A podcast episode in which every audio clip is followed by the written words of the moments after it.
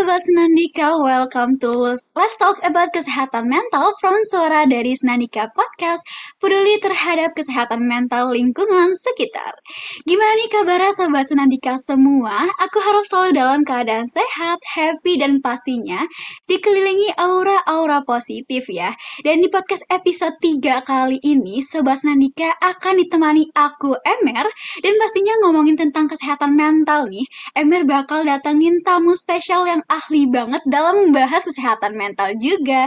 Dan emang cuman di podcast Suara dari Senandika, teman-teman semua bakal dapat insight yang menarik dengan pemateri yang gak kalah keren. Kalau boleh aku kasih clue ya, clue-nya sosok di balik akun TikTok kumis lele dumbo yang sering ngomong sebenarnya mah ya. Oke, pasti udah ketebak banget nih ya. Kalau gitu mari kita sambut Kak Arofaza. Halo, Halo Kak, apa kabar? Gimana nih Kak, sehat? Alhamdulillah sehat, Alhamdulillah baik. Eh, BTW nggak seahli itu ya, para pendengar kayak aku belum level ahli gitu. Oke Kak, terima kasih loh sudah menyempatkan waktunya untuk datang ke podcast Suara dari Senandika ini gitu. Oke, sebenarnya Mah ya, aku tuh udah nggak sabar banget nih Kak untuk tanya-tanya sama Kakak untuk sharing-sharing. Boleh ya Kak? Langsung gitu Kak. Boleh, boleh, boleh. Boleh banget kok, boleh. Oke, oke Kak, kan aku ini sebagai eh, sebagai maba gitu ya, mahasiswa baru, Mm-mm. belum tahu yang namanya eh, kekeosan di kuliah di semester lanjut semester 2, semester 3 gitu ya Kak. Boleh Kak kasih gambaran umum rasanya kuliah, apalagi kuliah di ITB Kak? Boleh Oh Kak? ya oke, oke. Ya. Sebenarnya kalau ka- sebenarnya lagi gue udah lama nggak ngomong itu BTW. Sebenarnya kalau misalnya ditanya gambaran kuliah tuh gimana, kalau menurut aku in general nggak nggak ada apa ya nggak ada khusus kayak ITB tuh gini beda sendiri gitu nggak ada ya. Kayak ya udah gambaran kuliah semua sama kayak semua kampus sama nggak dibeda-bedain. Mau ITB mau UI mau apa pun itu semua sama gitu gambaran kuliah.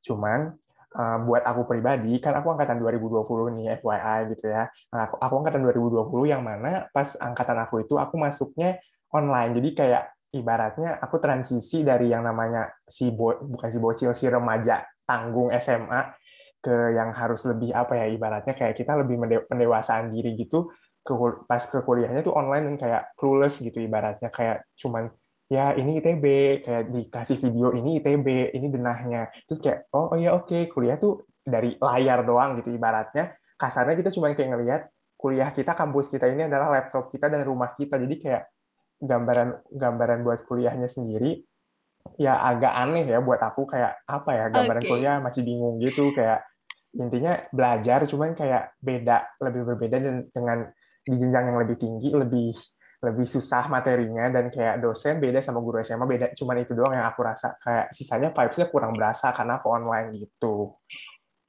Apalagi belum pernah merasakan kuliah offline ya Kak, sama oh sekali gitu. betul sekali kayak belum Aduh, sekali tiga sedih semester belum banget ya. ada ya tiga semester belum ada sama sekali saya masuk kampus belum ada gitu Oke, FYI kuliah dari rumah gitu ya Kak jadinya. Mm-mm. Suka dukanya seperti apa tuh Kak? Oke, Ada suka sukanya kah? Apa duka semua nih Kak? sebenarnya kalau misalnya kamu lihat dari sisi kalau misalnya kita lihat dari sisi positifnya gitu ya, Mm-mm. sukanya enak sih kayak kita bisa kuliah nggak usah mandi, nggak usah mikirin baju mau pakai baju apa, terus kayak kita bisa kuliah apa kalian TPB itu kalau kulu sambil rebahan meskipun ujungnya ketiduran. Nah itu dukanya itu kayak ketiduran gitu, terus kayak sebenarnya dukanya itu sih kayak ketiduran, terus kayak apa ya nggak tahu gimana kayak ngerasanya lebih susah masuk kalau aku pribadi lebih susah masuk materinya karena di rumah gitu dan kayak lebih susah gitu mau nanya nanya ke siapa mungkin kalian ngalamin gitu ya kayak kalau zoom gitu kan kayak kita mau nanya tuh agak cang- canggung sama awkward sama dosen gitu iya kan bener banget. Heeh.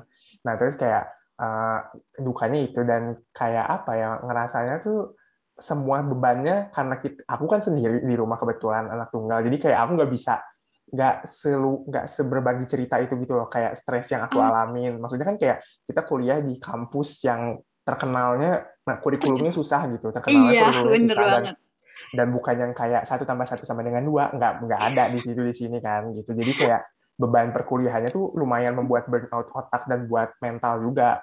Nah tapi kayak karena online aku sendirian di rumah aku nggak tahu aku mau cerita ke siapa gitu. Dan udah gitu kayak aku introvert jadi dukanya lebih banyak jujur kayak stresnya ditanggung sendiri. Nggak mungkin kan cerita ke orang tua kayak paling orang tua cuma ngomongnya ya jalanin aja lah gitu. Pasti cuma gitu doang kan.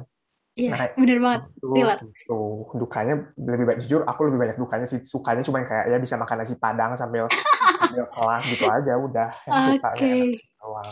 Iya, bisa record materi ya kak. Jadi sambil hmm, tidur kuliah gitu. Oke. Okay. Oke, jadi duka dari Kak Aro ini adalah uh, tidak bisa, tidak mempunyai teman cerita ya Kak kalau di rumah seperti iya. itu. Oke, mungkin kalau kuliah offline lebih banyak teman, bisa have fun bareng gitu ya Kak setelah kewasan di ITB gitu. Oke. Oh ya kak, dulu uh, pernah nggak sih kak ngalamin rasa insecure gitu dahulu uh, saat bersaing dengan orang lain, apalagi kan kayak dari SMA ke ITB gitu ya, yang biasanya di SMA itu peringkat satu, eh di ITB kok aku eh, nggak uh, bisa gitu ya? Kayak gitu kak. Uh, dan sebenarnya ya. oh apa? Kamu lanjut dulu. Mau lanjut dulu? Nggak nggak langsung kak. Langsung jawab aja kak. Sebenarnya kalau misalnya ditanya kamu tadi kan bilang insecure ketika bersaing gitu ya uh, jujur aku pribadi selama setelah setelah keluar dari SMA gitu ya nggak per nggak udah melupakan si kata persaingan itu loh gitu ngerti nggak sih? Karena kalau di kuliah kan kita tahu sendiri ya nggak ada ranking kayak ya udah kalau ranking itu kayak it ends di SMA di high school gitu kayak ranking satu si ini ranking dua si ini gitu. Yang kayak yang sebenarnya yang kalau aku pribadi dari dulu sebenarnya nggak terlalu mikirin itu. Karena yang lebih heboh adalah emak, mama mama aku orang tua aku kayak kamu kok nggak ranking satu sih deh gitu kan. Kayak sebel banget kayak ya udah sih aku masih ranking lima ini gitu oke. okay. kan. semua orang tua seperti itu ya kak? Ya benar banget sebenarnya jujur itu agak annoying ya karena buat aku pribadi kayak itu tuh ngebangun mindset tuh seakan-akan kita ngejar ranking gitu bukan ngejar ilmu yang kayak setelah apa ya setelah kelas kayak SMA kelas 3 gitu aku kayak sadar kayak ah, ngapain sih ngejar ranking? Kayak ya buat apa apa yang apa dari apa manfaat dari si ranking itu gitu buat buat aku pribadi kan terus kayak ya selama kuliah ini mungkin kayak kalau aku mau mau revise kata-kata kamu tadi mungkin lebih ke insecure ketika kayak aku tuh nggak bisa menyerap materi di sini di perkuliahan ini gitu. Terus kayak nggak bisa keep up sama teman-teman yang lain kok kayak teman-teman aku kok pada ngerti ya tapi kok aku susah banget ngertinya gitu. Kayak ngerti kalkulus fisika dasar kimia dasar kok susah banget gitu ngerti. Sedangkan teman-teman aku kayak mereka bisa ngerti dalam sekali tangkap sekali lihat kayak bisa oh iya bu gini gini gini H2 oh bla bla bla kayak kok bisa ya gitu. Aku insecure lebih ke arah situ karena kayak apa ya kuliah itu kan bayar ya kebetulan bayar UKT hmm. terus kayak masa nggak ada yang lo serap? gitu. Insecure iya, lebih ke situ sih. Kayak ini aku waktu itu insecure kayak lebih ke ini apakah aku yang salah jurusan atau yang kayak apa aku salah milih kampus atau gimana? gitu. Kalau kalau aku pribadi ya gitu. Iya. Kadang suka heran gak sih Kak sama orang-orang yang suka nanya di Zoom gitu ya, berbincang-bincang santai dengan dosen padahal kita yang kayak kerasa kok bisa ya seperti iya. itu gitu ya Kak. Ini buat mungkin eh, kalau misalnya ada dosen yang dengar ini ya, semoga ada dosen yang dengar ini mungkin saya pengen ngomong Pak.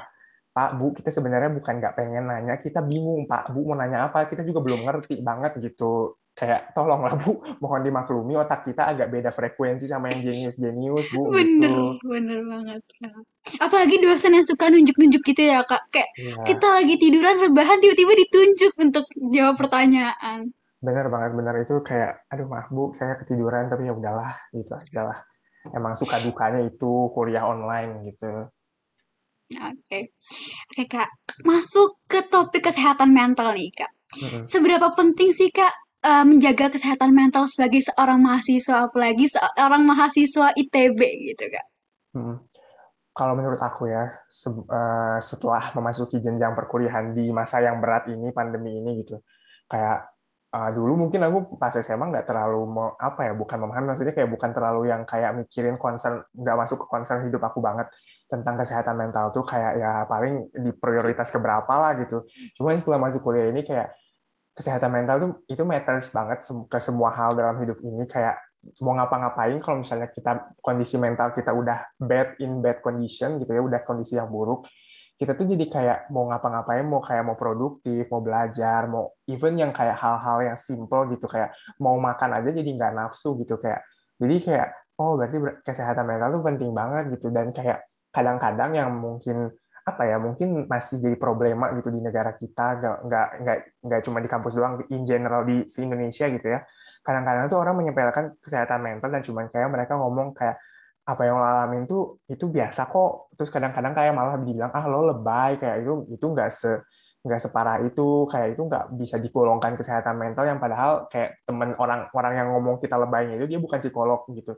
Kayak dia cuma seseorang yang kayak hai gue teman lo tapi dia bilang kayak apa yang gue alami itu lebay dan itu itu kayak uh, agak harus di ini ya harus diubah gitu loh pola pola pikir dan mindset kayak itu tuh bisa bisa digolongkan kesehatan mental dan itu bisa berdampak parah buat si orangnya dan kayak dengan kamu bilang itu tuh lebay kayak si orang itu jadi nggak sadar dia tuh punya apa ya luka batin gitu kasarnya kalau aku mau bilang kayak luka tentang kesehatan mentalnya jadi dibiarin di, dikubur dikubur dan kayak itu tuh malah jadinya kayak ibaratnya kamu kayak luka nggak diobatin busuk gitu jadi membusuk dan kayak malah bikin worse ke seluruh ke seluruh diri kamu gitu even kayak physically and mentally gitu bikin parahnya jadi menurut aku penting banget gitu kesehatan mental.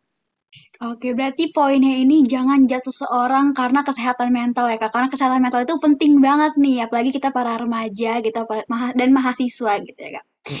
Oke kak, uh, ngomongin tentang kesehatan mental, kakak pernah nggak sih uh, berada di titik terendah gitu ya saat menjalani profesi sebagai mahasiswa dan gimana sih kak cara ngatasin uh, rasa seperti itu gitu kak? Hmm, pernah, pernah banget. Ini eksklusif sih. Sebenarnya aku nggak pernah ceritain ke siapa pun, literally kayak di sosial media mana pun, aku nggak pernah bilang. Cuman kayak waktu uh, kalian mungkin pendengar tahunya dari TikTok gitu ya, aku kan kayak di TikTok si yang si apa ya si kasarnya ngeluh gitu kan.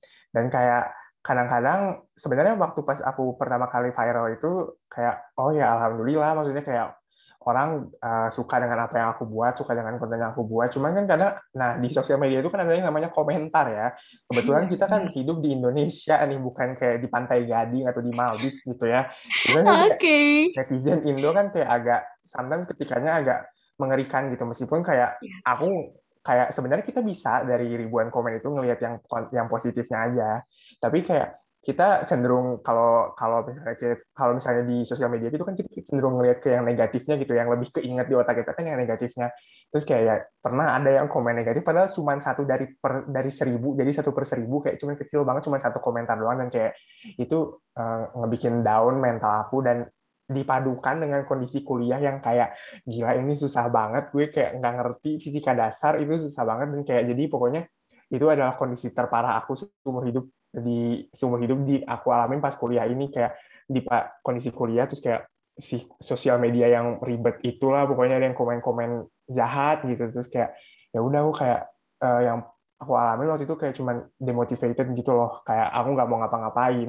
Bahkan belajar aja nggak mau yang padahal kayak ujung-ujungnya jadi berentet panjang kan. Kayak ke yeah. ujian jadi nggak bener ke kuis nggak bener. Terus kayak kalau misalnya kamu tanya gimana cara aku menghadapinya gitu. Waktu itu jujur aku juga nggak nggak akan bilang kayak aku menghadapinya dengan kayak sholat langsung kayak hilang semua masalah aku. Nggak gitu nggak gitu juga. Okay. itu tuh bukan sesuatu yang simpel jujur buat buat aku pribadi bukan sesuatu yang simpel dan aku bisa obatin dalam sekali jadi pakai betadine gitu. Ibaratnya kayak cuman set beres hilang. Enggak kayak aku butuh kayak beberapa bulan kayak mencoba aku mencoba kayak mencari pertolongan ke teman aku yang kayak cari support system baru, support system teman-teman aku gitu kayak eh gue gini gini gini kayak ceritain masalah aku gitu kayak uh, yang sebelumnya aku nggak pernah cerita apa-apa tentang masalah aku jadi kayak menurut aku juga cara salah satu cara mengatasi kesehatan mental kamu kayak kamu cerita ke teman kamu yang tepat gitu yang cerita ke teman-teman kamu yang emang benar-benar dia ada di samping kamu dan pengen ngedengerin masalah kamu bukan yang kayak cuman judgmental doang gitu. Itu kayak butuh banget di itu di apa di masa kayak gini nah itu sih kalau kalau aku cara ngatasinya dan kayak berusaha bikin mindset kayak ya udah ntar apa yang kamu alami ini bersusah-susah dulu bersenang-senang kemudian gitu cuman emang nggak nggak akan langsung hilang percaya sama aku itu nggak secepat itu nggak semudah membalikkan telapak tangan gitu kalau aku jadi tolong diingat ya netizen Indo, jaga ketikannya, jaga komentar ya, karena bisa ya. dapat merusak kesehatan mental seorang nih sampai berbulan-bulan gitu ya kak. Tuh. Hmm, oke. Okay. Ayo kak, uh, kalau menurut kakak ya, pandangan kakak, gimana sih kak uh, hari yang produktif itu? Seperti hmm, apa kak, hmm. menurut kakak? Kalau menurut aku hari yang produktif tuh kayak kamu bisa ngelakuin semua semua kewajiban kamu apa yang harus kamu kerjain dengan rasa yang kayak apa ya nggak terbebani ngerti kan kayak kayak kita tuh ngerjainnya dengan plong gitu kayak kita sadar ini tuh oh ya ini emang yang harus aku lakuin dan kayak aku senang bukan senang nggak harus senang maksudnya kayak ya udah kayak gue tuh nggak terpaksa ngelakuinnya kayak gue nggak terbebani gitu loh kayak oh, ya emang ini kewajiban aku aku harus ngerjainnya itu produk. Dan uh, nggak nggak kayak bikin kita stressful gitu nggak bikin yang kayak mumet banget rasanya gitu. Dan menurut aku yang produktif itu bukan yang kayak terus-terusan kita tuh kayak kerja terus gitu enggak kayak di, di apa ya di balance gitu work life balance kayak antara kamu kerja terus kayak kamu makan kayak misalnya kamu udah kerja terus kayak kamu ada istirahatnya dulu ngapain kayak kayak buka sosmed cuman ya itu tahu batasan jangan kayak kamu kerjanya sejam terus kayak buka sosmednya lima jam itu juga nggak produktif nah gitu kayak menurut aku itu sih satu hari yang produktif tuh kamu bisa ngelakuin sesuatu, ngelakuin pekerjaan kamu dengan rasa yang plong gitu, nggak nggak ada rasa terpaksa sama sekali. Gitu. Oke, okay. oke, okay. produktif uh, arti dari Kak Aro ini adalah uh, mengerjakan sesuatu tanpa paksaan ya kak, -hmm. tanpa terbebani gitu.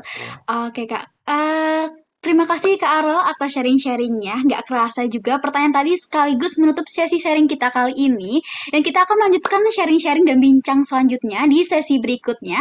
Tapi untuk saat ini kita break dulu ya Kak. Oh, dan untuk Sobat Senandika semua, jangan ke mana-mana tetap di Senandika Podcast.